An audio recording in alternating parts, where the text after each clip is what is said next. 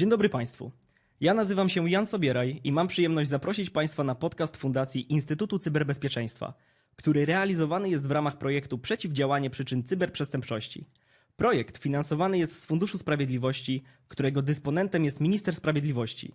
Dziś porozmawiamy o oszustwach internetowych związanych z rosyjską dezinformacją w świetle wojny w Ukrainie. A ze mną w studio jest Mikołaj Rogalewicz, specjalista do spraw dezinformacji, analityk do spraw dezinformacji rosyjskiej w projekcie Obserwatorzy Kremla, absolwent stosunków międzynarodowych na Uniwersytecie Warszawskim, a obecnie doktorant w Szkole Doktorskiej Nauk Społecznych UW. Cześć Mikołaj. Cześć, dzień dobry. Mikołaj, mm, wszyscy mamy świadomość tego, że obok wojny konwencjonalnej, która toczy się na terytorium Ukrainy, mm, na drugim froncie istnieje też wojna informacyjna, wojna w przestrzeni medialnej. Zdajemy sobie sprawę z tego, że w związku z faktem toczonej wojny padamy, dezinf- padamy celem dezinformacji, czy, czy jesteśmy narażeni na, na fake newsy. Ale właśnie od tego chciałbym zacząć. Jaką rolę w kontekście wojny na Ukrainie odgrywa dezinformacja i w jaki sposób ewoluowały rosyjskie narracje dezinformacyjne od początku wojny? Generalnie rzecz ujmując, dezinformacja odgrywa bardzo dużą rolę w kontekście wojny w Ukrainie. Ogólnie można by stwierdzić, że dezinformacja jest jednym z narzędzi polityki zagranicznej Rosji i oczywiście stosowana była znacznie wcześniej niż, mm, e, niż po wybuchu wojny. Natomiast e, no w kontekście tej wojny oczywiście również odgrywa bardzo, bardzo dużą rolę. I myślę, że warto tutaj podkreślić, że sama dezinformacja rosyjska jest kierowana do różnych grup docelowych i w zależności od tego, do kogo jest ona kierowana, różne są jej cele. E, do tych grup docelowych możemy zaliczyć przede wszystkim społeczeństwo rosyjskie, społeczeństwo ukraińskie, ale także społeczeństwa zachodnie, w tym społeczeństwo polskie. I no właśnie w odniesieniu do każdej tej grupy Rosja ma inne cele. W kontekście społeczeństwa rosyjskiego jest to na przykład usprawiedliwienie działań Rosji, przekonywanie o słuszności mm, tychże działań, zatajanie informacji o porażkach na froncie, informowanie o sukcesach, nawet jeżeli mm, nie do końca jest to prawda, e, ogólnie promowanie działań Rosji jako słusznych. Natomiast w kontekście społeczeństwa polskiego ta dezinformacja rosyjska skupia się na przykład na wywoływaniu strachu, paniki, nieufności wobec instytucji publicznych, no i co chyba istotne, y, także na kreowaniu antagonizmów pomiędzy Polakami a Ukraińcami, tworzeniu takiego negatywnego y, wizerunku Ukraińców wśród Polaków, na kreowaniu niechęci y, Polaków wobec Ukraińców. Jeśli mówimy zaś o konkretnych narracjach, ich ewolucji od początku wojny, to na pewno na początku wojny te narracje skupiały się na takich tematach jak mm, no właśnie usprawiedliwianie tych działań rosyjskich, pokazywanie tej wojny jako specjalnej operacji wojskowej, informowanie, że Rosja w rzeczywistości nie atakuje cywili, a wyłącznie obiekty wojskowe, co już na początku wojny było e, oczywiście nieprawdą. E, oskarżanie Ukrainy o nazizm i tym usprawiedliwianie agresji, e, twierdzenie, że gdyby nie atak na Ukrainę, to Ukraina zaatakowałaby Rosję przy pomocy NATO, e, że w rzeczywistości to właśnie NATO i Zachód chciał zaatakować Rosję, no i bardzo dużo narracji wymierzonych w Ukraińców, którzy uciekli do Polski.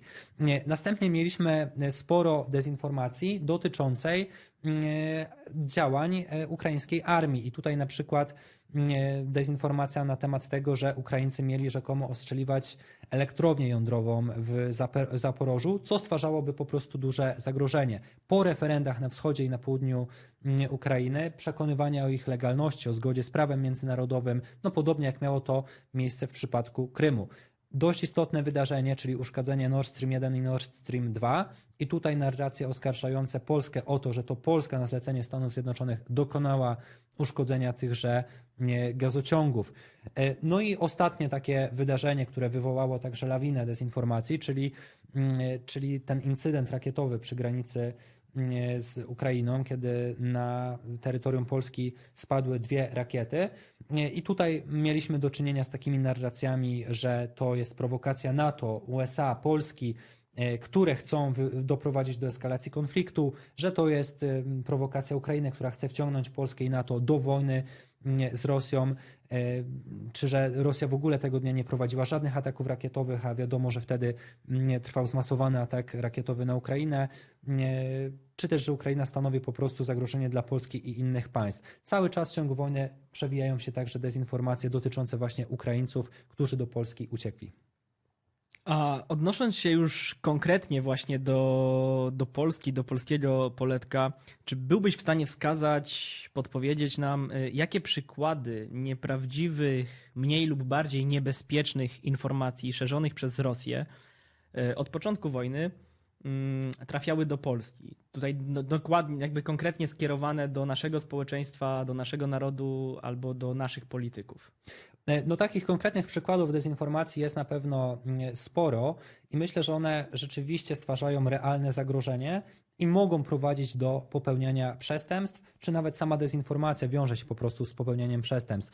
Jedną z najpopularniejszych takich nieprawdziwych informacji była mm, informacja dotycząca zabójstwa młodego mężczyzny w Warszawie na Nowym Świecie mm, kiedy no, rozpoczęła się taka kampania dezinformacyjna, mająca na celu oskarżanie o to zabójstwo Ukraińców. W rzeczywistości nie dokonali tego Ukraińcy. Natomiast samo to wydarzenie było na tyle szokujące mm, i nacechowane emocjonalnie, że Rosja podłapała to i w tej dezinformacji rosyjskiej można było znaleźć bardzo dużo właśnie takich przykładów, mm, w których starano się przekazać, że tego dokonali Ukraińcy i ta dezinformacja rzeczywiście odniosła pewien skutek. Ona była w pewien sposób skuteczna, bo Polacy rzeczywiście w to uwierzyli. W internecie pojawiały się także nieprawdziwe informacje dotyczące tego, że już e, od jakiegoś czasu większość przestępstw w Polsce jest dokonywana przez Ukraińców, co również nie jest prawdą. Manipulowano treściami sprzed lat, pokazywano zdjęcia, nagrania wideo e, w nieodpowiednim kontekście, na których e, pokazane były różne akty agresji, przemocy. Podpisywano, że dokonują tego Ukraińcy, ale w rzeczywistości te nagrania i zdjęcia nie pochodziły z wydarzeń związanych z Ukraińcami. Innym takim klarownym przykładem dezinformacji rosyjskiej wymierzonej w Polskę e, jest kampania dezinformacyjna dotycząca wydarzeń w Przemyślu po wybuchu wojny w Ukrainie.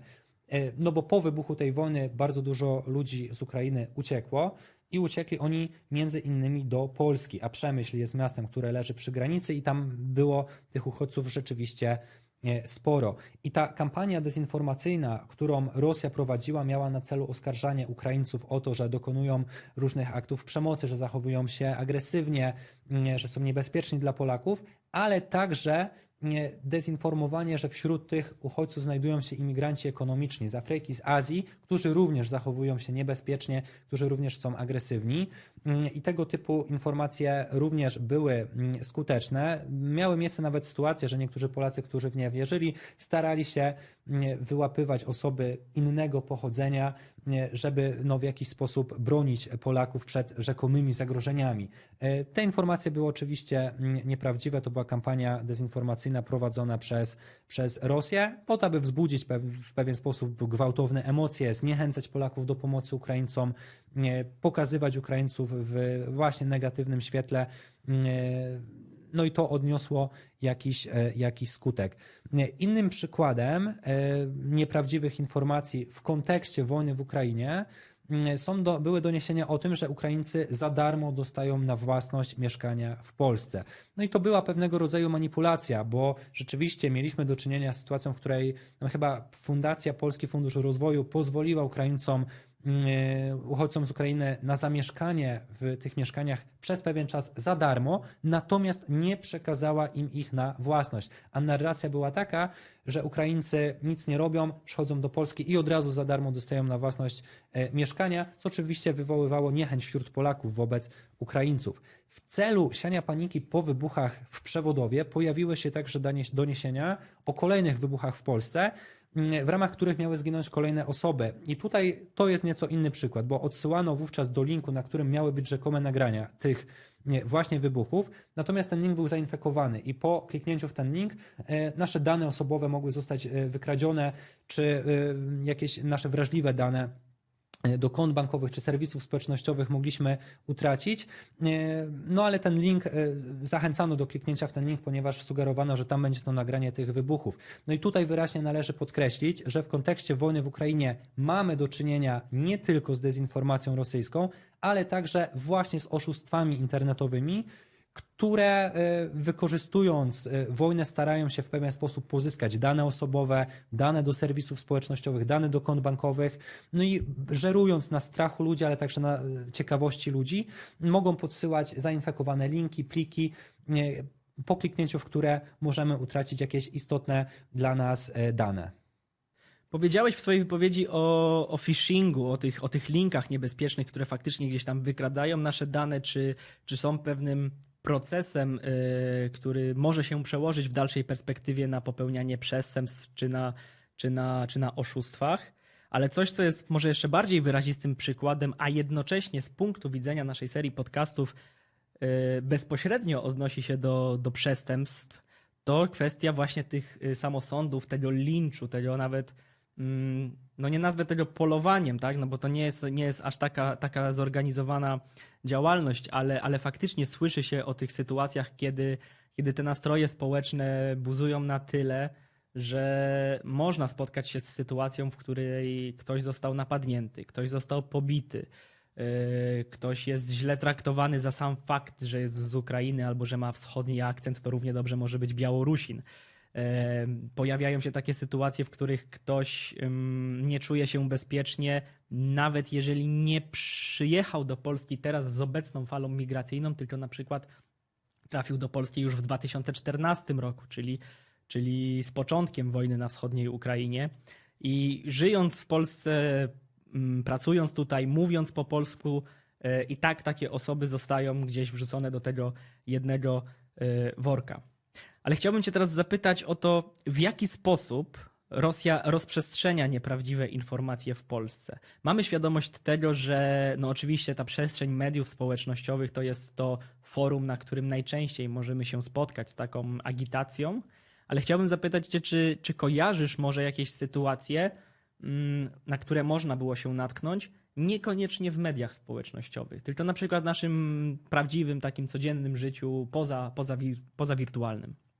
No to jest bardzo dobre pytanie i myślę, że jeżeli w ogóle mówimy o tym, w jaki sposób Rosja rozprzestrzenia fałszywe informacje, to na wstępie warto, na wstępie warto powiedzieć, że dezinformacja rosyjska z jednej strony jest rozpowszechniana przez e, polityków rosyjskich rządzących, fałszywe wypowiedzi przykład Putina, Ławrowa dotyczące różnych tematów, ale także na różnego rodzaju prorosyjskich portalach informacyjnych, także w mediach rosyjskich, w telewizji i tak dalej. Natomiast oczywiście, jeżeli mówimy o dezinformacji rosyjskiej, która jest skierowana przeciwko Polsce, no to tutaj sytuacja wygląda trochę inaczej, no bo choć docierają do nas te wypowiedzi Putina, Ławrowa czy innych polityków, no to myślę, że one aż tak skuteczne nie są. Ale media społecznościowe rzeczywiście odgrywają tutaj dość istotną rolę. E, Choć e, nawiązując do pytania, nie tylko są to media społecznościowe. Myślę, że o mediach społecznościowych tak czy tak warto kilka słów powiedzieć, ponieważ tam ta dezinformacja jest najbardziej wyrazista. E, No, z jednej strony dlatego, że daje możliwości dostępu do dużej liczby odbiorców i z drugiej strony zapewnia też pewną anonimowość. Tworzone są pewne grupy na Facebooku e, tematyczne, na przykład dotyczące geopolityki, wojny w Ukrainie, polityki, e, tak ogólnie różnych tematów i udostępniając tam posty można trafiać do grup docelowych, które nas interesują, które interesują także twórców fałszywych informacji. E, Facebook jest jednym z takich mediów, gdzie ta dezinformacja na pewno się w dużym stopniu przewija. E, Innym medium jest oczywiście także e, Twitter. Na Twitterze dość często występuje podszywanie się pod wiarygodne instytucje, portale, ale także chociażby polityków. A na Twitterze jest to dość łatwo zrobić takie przypadki podszywania się pod kogoś, mm, które były skuteczne, w które uwierzyli nawet popularni politycy czy popularne media, także miały miejsce.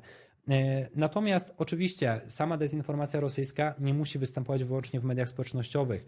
E, Dezinformacje, z którą gdzieś tam się spotykamy w internecie, e, mogą przekazywać także dalej w normalnych relacjach, w normalnych kontaktach międzyludzkich różni ludzie, którzy po prostu w to uwierzą.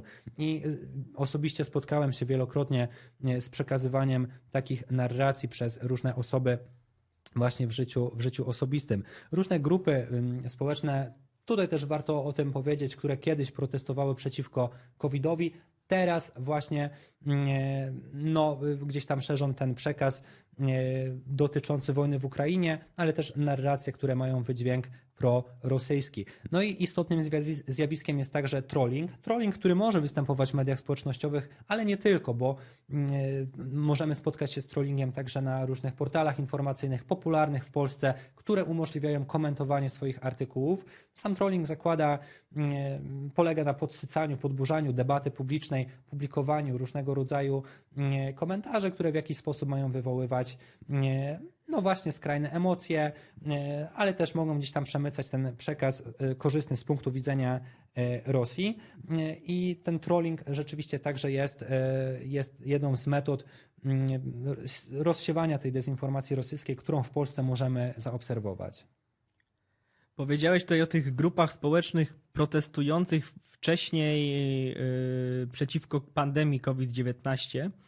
Ja bym chciał tutaj się odnieść jeszcze do tego, że znowu znamiennym jest y, fakt, że mm, kiedy trafiamy na taką grupę y, o wydźwięku bardzo mocno antyukraińskim albo prorosyjskim y, na Facebooku, to warto sobie spojrzeć w historię edycji nazwy grupy.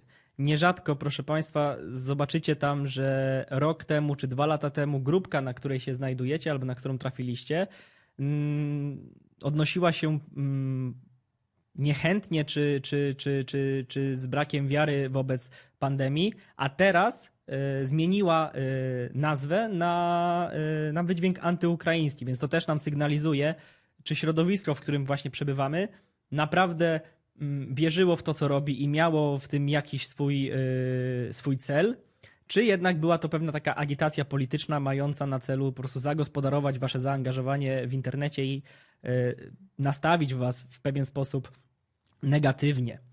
E, poruszyłeś też temat trollingu internetowego i faktycznie chciałbym, chciałem, o to, chciałem o to dopytać. E, być może nasi słuchacze kojarzą e, prawdopodobnie największą, a na pewno najbardziej znaną farmę troli rosyjskich, mieszczącą się w Petersburgu, której, której mentorem, której założycielem jest Prigozhin. Ale moje pytanie do ciebie jest, jak rozpoznać rosyjskiego lub, lub nie rosyjskiego, ale jak rozpoznać trola w internecie? E, to jest bardzo dobre pytanie. E, tutaj odnosząc się właśnie do, e, do tej fabryki troli w Petersburgu, warto tutaj też powiedzieć, że te fabryki troli to są takie przedsięwzięcia, które za, zatrudniają ludzi, którzy zawodowo mają zajmować się właśnie publikowaniem różnego rodzaju treści w internecie, różnego rodzaju komentarzy. Ta fabryka troli w Petersburgu jest największa, ale nie jest jedyna. W Rosji inne takie fabryki też istnieją, e, ale podobnie możemy spotkać się też z takimi trollami, które gdzieś tam sobie funkcjonują mm, w Polsce. I tutaj e, odnosząc się do tego pytania, jak takiego trolla rozpoznać, no to przede wszystkim warto zwracać uwagę na język, którym ten troll się posługuje. Jeżeli mamy do czynienia z trollami rosyjskimi, to często te komentarze są tworzone w taki sposób, że mm, e, pisane są po rosyjsku, ale przetłumaczone na polski, no bo ten troll może nie znać aż tak bardzo dobrze języka polskiego, a te tłumacze nie zawsze są dokładne, nie zawsze są precyzyjne, więc sam ten komentarz, sama ta wypowiedź może zawierać różnego rodzaju błędy gramatyczne, może być niespójna stylistycznie, nie do końca się trzymać, mm, e, nie do końca być sensowna. To jest pierwsza rzecz. Druga rzecz, jeżeli spotykamy się z takim trollem w mediach społecznościowych i mm, widzimy, że ktoś opublikował dany komentarz, to warto otworzyć sobie profil tej osoby i zobaczyć, co na tym profilu się znajduje. Czy może nie jest to profil, który został założony powiedzmy miesiąc, dwa miesiące temu albo jakoś niedawno. Czy to nie jest profil, na którym, który ma powiedzmy, nie wiem, 30 znajomych i na którym są same treści dotyczące jakiegoś tematu, na przykład same treści antyukraińskie, prorosyjskie, no bo to samo w sobie już może sugerować, że ten profil jest prowadzony przez, przez trole. I w kontekście trollingu e, myślę, że warto zwracać uwagę także na e, język w tym kontekście, czy nie jest on e, właśnie nacechowany emocjonalnie, czy to nie jest po prostu zwykła prowokacja, czy ktoś nas nie stara się sprowokować, no bo na tym zależy trollom. Myślę, że to, to też dość wyraźnie można zobaczyć, że ktoś celowo chce nas podburzyć, sprowokować, wywołać w nas jakieś skrajne emocje i wtedy możemy przypuszczać, że mamy do, do czynienia z trollami. A teraz chciałbym przejść już do takiego zagadnienia stricte związanego e, z przestępstwami, z oszustwami, czyli tego, jak e, dezinformacja rosyjska mm, stanowi pewien grunt właśnie do, do popełniania przestępstw czy do wykorzystywania e, tragedii ludzkiej, w tym przypadku akurat obywateli ukraińskich migrujących do Polski. Myślę, że tutaj przede wszystkim warto powiedzieć o oszustwach finansowych, które no, są również pewnym problemem związanym z wojną w Ukrainie. E, Przykładem jest wyłudzanie pieniędzy, w którym wykorzystywane są właśnie, mm, wykorzystywany jest właśnie ten temat wojny w Ukrainie. E, I mówię tutaj na przykład o fałszywych zbiórkach pieniędzy.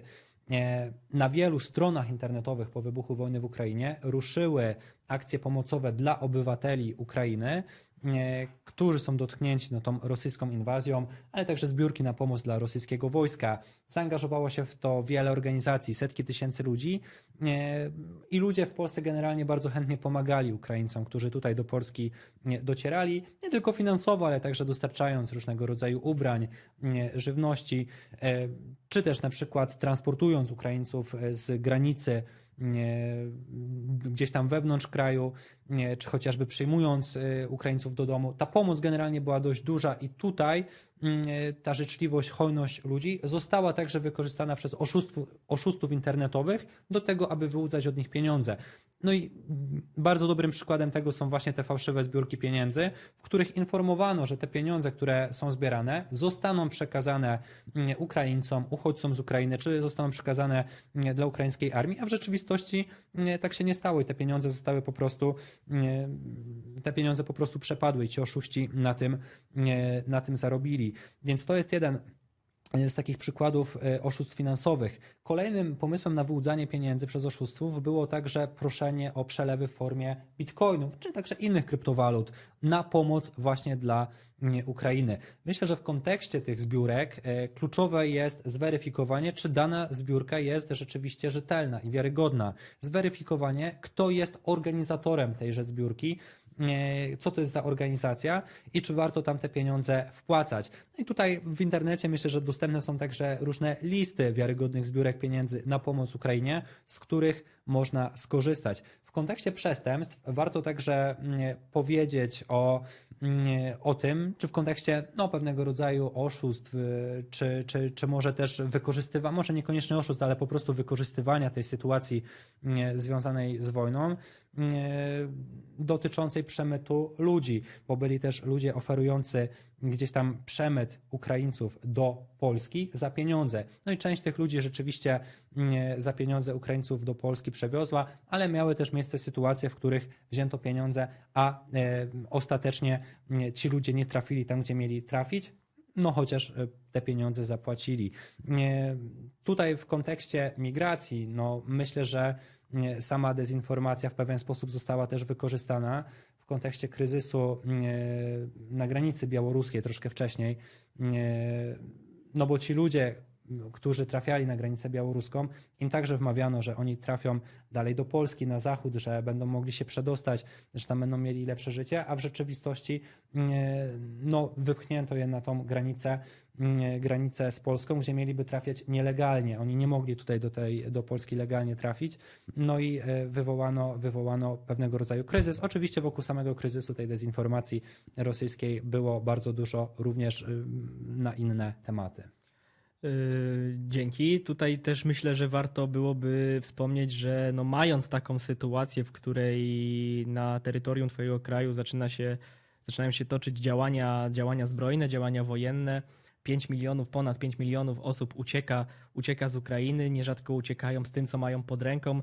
Zdarzają się sytuacje, w których te osoby po prostu nie mają ze sobą nawet dokumentów, dlatego tutaj też powstaje ta przestrzeń do, do, do oferowania pomocy przy wyrobieniu dokumentów, czy do sprzedaży e, lewych paszportów. Więc tutaj też jest ta, ta kwestia, e, na, którą warto mieć na uwadze, że ktoś w dobrej wierze e, sięga po taką pomoc w, depre, w, de- w desperacji, no żeby jakoś z tego państwa się wydostać, po czym trafia na nieuczciwą osobę, przekazuje jej e, pieniądze, którymi dysponuje i tak naprawdę ani nie otrzymuje pomocy, ani nie otrzymuje dokumentów, albo otrzymuje dokumenty fałszywe, co potem powoduje kolejne, kolejne problemy na granicy. Jak najbardziej. I ja tutaj może jeszcze dodam, e, że te oszustwa, o których my tutaj mówimy, one oczywiście mają miejsce, natomiast jeśli chodzi o zbiórki pieniędzy, to było także bardzo dużo tych zbiórek rzetelnych, wiarygodnych i ta pomoc rzeczywiście była realna. Ja nie chciałbym, żeby wydźwięk mojej wypowiedzi był taki, że tych oszustw było rzeczywiście bardzo dużo, bo zdecydowana większość ludzi jednak nie pomagała Ukraińcom i ta pomoc Polaków dla Ukrainy była naprawdę y, ogromna. Natomiast no, te oszustwa się też zdarzały i myślę, że no, tutaj jest przestrzeń, aby o nich też y, właśnie wspomnieć. Natomiast y, wiarygodne zbiórki, one przeważały i te pieniądze rzeczywiście do tych Ukraińców trafiały. A jak sądzisz, czy dezinformacja rosyjska w Polsce dotycząca wojny, zwłaszcza ta dotycząca wojny, jest skuteczna i czy może stanowić realne zagrożenie y, w przyszłości, prowadząc do przestępstw? Dezinformacja rosyjska w Polsce może być skuteczna i może stwarzać realne zagrożenie. W mojej opinii już stwarza w pewien sposób realne nie, zagrożenie. Natomiast to oczywiście zależy od tego, o jakiej konkretnie dezinformacji mówimy. No bo jeżeli spojrzymy sobie na te dezinformacje, na- narracje dezinformacyjne, chociażby z początku wojny, o tym, że Rosja nie zabija w ogóle cywili, że to jest specjalna operacja wojskowa, że to wszystko jest y, zgodnie z prawem, oskarżaniu Ukraińców o nazizm i tak dalej, i tak dalej, no to te narracje w Polsce zdecydowanie skuteczne nie były. Myślę, że tutaj zdecydowana większość Polaków w nie nie wierzyła, ale już takie przykłady, jak chociażby to zabójstwo na Nowym Świecie, czy te wydarzenia w Przemyślu, gdzie wykorzystywano strach, panikę, mm, w takich sytuacjach ta dezinformacja rosyjska zdecydowanie skuteczna nie może być i myślę, że te przykłady właśnie nieprawdziwych informacji w kontekście uchodźców ukraińskich, nie, no tutaj jest duże pole do tego, aby, mm, aby ta dezinformacja skuteczna była. Nie, Obecnie mamy sytuację, w której Rosja atakuje infrastrukturę energetyczną w Ukrainie, będzie brakowało prądu, wody, już brakuje, a idzie zima, więc to może doprowadzić e, no, do tego, że będziemy mieli w Polsce kolejnych uchodźców z Ukrainy i to może być ponownie wykorzystywane przez Rosję do tworzenia kolejnych nieprawdziwych informacji. Każde jakieś takie wydarzenie e, nagłe może być przez Rosję wykorzystywane właśnie do tego, aby dezinformować, e, siać strach, panikę, no i przede wszystkim budować niechęć Polaków wobec, wobec Ukraińców. Trzeba być tego świadomym i do wszelkich tego typu informacji podchodzić z dużym dystansem, weryfikować. Przydaje się tutaj na pewno krytyczne myślenie i taki, taki dystans do tych informacji, z którymi e, mamy do czynienia. Z jednej strony można odnieść wrażenie, że Polska jest szczególnie narażona na rosyjską dezinformację właśnie przez fakt bliskiego sąsiedztwa z Ukrainą, że to do nas trafia e, największa liczba uchodźców, czy to przez nasze terytorium przebiegają te główne szlaki migracyjne. Ale warto tutaj odnotować, że przecież Polska w rosyjskiej dezinformacji mm, ma szczególne miejsce w ogóle w rosyjskiej przestrzeni medialnej. Dlaczego Polska jest tak istotna dla Rosji z punktu widzenia mm, szumu medialnego, dezinformacji i w ogóle pojawiania się y, w rosyjskich mediach, bo wiemy, że trudno szukać pozytywnych informacji o Polsce w Rosji. Jeżeli Polska jest podnoszona w rosyjskich mediach, czy to w programie y, 60 minut z Kabajewy, czy to w przekazach y, rosyjskich gazet, raczej jest to zawsze kontekst negatywny. Skąd takie parcie Rosji na dezinformację i negatywny obraz Polski wśród swojego społeczeństwa. No rzeczywiście, Polska tutaj e, jest jednym z tych państw, do którego ta dezinformacja e, jest kierowana w dużym stopniu i która także w rosyjskiej przestrzeni publicznej pojawia się w negatywnym świetle. E, Z jednej strony sąsiedztwo z Ukrainą, ale no, trzeba też podkreślić dość wyraźnie, że Polska już od dawna jest pewnego rodzaju adwokatem Ukrainy na forum Unii Europejskiej czy też NATO, adwokatem tego, aby Ukraina dążyła do tych struktur europejskich. E, I ta dezinformacja rosyjska skierowana właśnie, e, wymierzona właśnie w Polskę, była widoczna w bardzo dużym stopniu tak naprawdę już po 2014 roku, czyli po aneksji Krymu i po e, wybuchu e, wojny w Donbasie. E, I z tego względu właśnie e, Rosja e, już od tego czasu stara się dezinformować zarówno społeczeństwo polskie, jak i także kieruje ten przekaz dezinformacyjny do społeczeństwa rosyjskiego, starając się kreować negatywny wizerunek Polski wśród Rosjan. Ale także do społeczeństwa ukraińskiego. I po 2014 roku również to mogliśmy widzieć, że ten przekaz, który szedł mm, do Ukraińców ze strony dezinformacji rosyjskiej, nie, no był taki, że Polska to jest państwo mm, agresywne, że Polska ma roszczenia terytorialne względem Ukrainy, że Polska może stwarzać zagrożenie, że to nie jest e, żaden przyjaciel Ukrainy i tak dalej, po to, aby kreować negatywny wizerunek Polski właśnie w Ukrainie. Natomiast Polska jako to państwo, które w dużym stopniu wspiera Ukrainę, jest bardzo istotne z punktu widzenia dezinformacji rosyjskiej. E, Było po 2014 roku, jest obecnie i myślę, że będzie w przyszłości, więc e, możemy spodziewać się kolejnych narracji dezinformacyjnych rosyjskich dotyczących różnych wydarzeń. E, Będą powracały stare narracje dezinformacyjne, trzeba mieć tego świadomość, no i zachowywać pewien dystans, tak aby być bardziej odpornym na tą dezinformację rosyjską. Mikołaj, ja Ci bardzo dziękuję za dzisiejszą rozmowę. Myślę, że poruszyliśmy, yy, myślę, że spojrzeliśmy na kwestię rosyjskiej dezinformacji, wojny w Ukrainie, a także migracji ukraińskiej do Polski nieco od innej strony, bardziej od tej strony popełniania właśnie przestępstw i oszustw, yy, co jest pewną odmianą dla, dla tej narracji czy dla innych rozmów na temat dezinformacji stricte w świetle politycznym. E, A Państwa chciałbym dzisiaj zostawić z taką myślą po tym odcinku, przywołując tutaj słowa Martyny Bildziukiewicz, szefowej unijnego zespołu do spraw walki z rosyjską dezinformacją. Pamiętajcie Państwo, że mm, działania dezinformacji rosyjskiej nie, nie są jednostronne. My spotykamy się oczywiście na co dzień z przekazem takim y, negatywnym, antyukraińskim, prorosyjskim i tego spodziewamy się po rosyjskiej dezinformacji, ale miejmy też z tyłu głowy to, że rosyjski trolling może odbywać się zarówno w jedną, jak i w drugą stronę. Tak samo możemy spotkać się z przekazami prorosyjskimi, tak samo możemy spotkać się z przekazami antyrosyjskimi. Wynika to z tego, by ktoś, kto szuka informacji w internecie, pogubił się i zrezygnował z uczestniczenia w debacie w ogóle, by przestał wierzyć w cokolwiek. Bo jeżeli przestanie ufać komukolwiek, przestanie wykorzystywać swoje prawo głosu, na przykład w wyborach czy w debacie publicznej, tym samym stając się biernym obywatelem. Dlatego szum informacyjny jest tak niebezpieczny. Dziękuję Państwu za dzisiaj i zapraszam do wysłuchania kolejnego odcinka. Dziękuję serdecznie. Dzisiejszy odcinek podcastu dla Fundacji Instytutu Cyberbezpieczeństwa został zrealizowany w ramach projektu Przeciwdziałanie przyczyn cyberprzestępczości. Projekt finansowany jest z Funduszu Sprawiedliwości, którego dysponentem jest Minister Sprawiedliwości.